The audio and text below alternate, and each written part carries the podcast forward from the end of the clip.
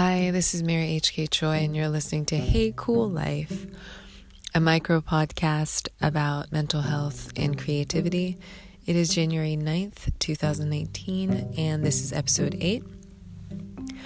I didn't get a lot of sleep last night again, and I need a lot of sleep, um, at least eight and a half hours, if not nine. Um, which feels like a lot, but it's also one of these things that over time have been like, okay, well, this is just a thing that you need, so um, let's not have a value judgment around it, and let's not really start the day being like, why does this person get to only have four hours and still be high functioning? Because I really don't know that person's life, and that person's life is not my life. Um, I'm also at my parents' house in Texas, which comes with its own set of toils and snares. Um, there's nothing like having new tools to deal with reality as I do now that I'm like really interrogating my addiction and really diving deep into the way my brain works. And yeah, parents' homes are hard. The only thing is, um, I'm here because I don't see them over the holidays because traveling on Christmas or around New Year's, despite the fact that my mother's birthday is on Boxing Day, which is the day after Christmas. Despite all of that, um, I don't come home around then because it just it's it's too taxing. It's too hard. Um, I arrive with so much resentment that I can't get rid of, and I really do just act so in my feelings about having to do that. And so I don't try to sort of come here with that burden hanging over all of us. So I'm here seeing them now. Um, and no matter how difficult that is, the reason I do it as frequently as I do, I see them probably like four, five, six times a year, is because I've discovered that um, while they're getting older, if I go too long without seeing them because they can be so challenging. Um, the fact that they're aging becomes this like seismic and violent thing where I'm just like, oh my goodness, so much has changed since I saw you last. And that is so upsetting to me that I'm tricking myself into seeing them more frequently in smaller visits so that um, I don't freak out about their mortality every time I see them and then have to deal with that among the fact that they have no boundaries and are incredibly judgmental. So that's just like my mini manual on how I deal with my parents. I can elaborate on that later and might, considering I'm here for um, three nights. So, someone on Twitter, um, which I completely relate to, when I not only talked about but posted Ira Glass's quote um, again that I am kind of truncating is this notion about how when you're starting out that your output for a very very long time does not match up to your taste level.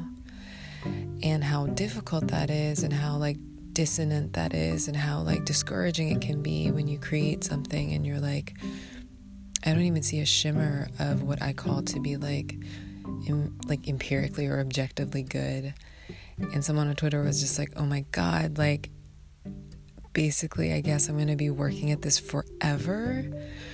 And I totally relate to you know how dashed you can feel when you have to acknowledge that. But the way I see it or what what's been really helping me is this acceptance of the fact that today is just one day and today is just a data point. Like, we keep having this notion that um, this discovery, right, of like suddenly your output being finished or your output being as good as you hoped it would be, would will just like occur on a magical day. And like this is a day that I find myself projecting to a lot where I'm like, ooh, I can't wait when until or like when I get this then, you know? And that kind of thinking can make it so paralyzing for me to deal with the reality of my talents, the reality of the finite number of hours in a day. And I sometimes find it even hard to like start anything or like make any gradual progress in a day when I start thinking about this magical day in the future. Um, so, yeah, I just wanted to ask the question of like, how much pressure do you actively put on yourself by the way you view time? And how, like, late to your goal or just like tardy or slow or insufficient or untalented do you feel in in your moment in the day um, because I feel like a lot of that is attributable to this magical day in the future that you think will happen. So, yeah, I mean that's that's kind of like a bum rap and like kind of a tough thing to do to your brain. Um, Like, the way I see it on my best days is I get to be really curious and engaged and challenged by the work I attempt every day. And that's like a really hard thing. Like, I find writing so, so difficult and so lonely. And I also find it to be such an honor that I get to do it for money because it's what my brain wants to do. And I'm never going to be as good as I want to be. And I'm never going to be as good as this person or that person. And I try to find some absolution in that. Because if that's never going to be the case, then I don't have to get there today. Um,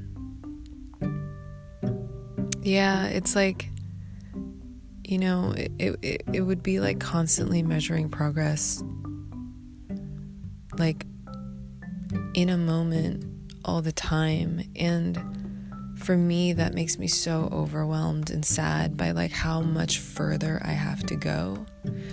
And like that would be like me trying to write a book and doing like a word count, not only of what I have, but how much further I have to go.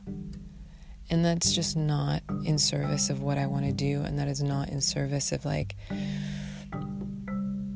what I can cope with for a day. Because I am really scared every time I sit down to write. And that's just the reality of my job. Um, some days on a practical level, I only really have like two to three hours of writing in me for like the whole day and I, and granted that is a tremendous privilege that I get to do that and that I get to have that and still not be homeless. Um, but yeah, like I also just have to accept that it's not eight hours and it's not like what I envision as being better than that. Um, and I have to just forgive myself and let it go.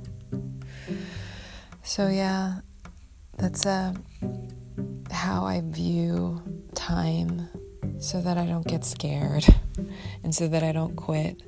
My favorite thing to do is catastrophize, and if I can't achieve perfection in a moment, like I just get this incorrigible, like irascible case of like the fuck it's.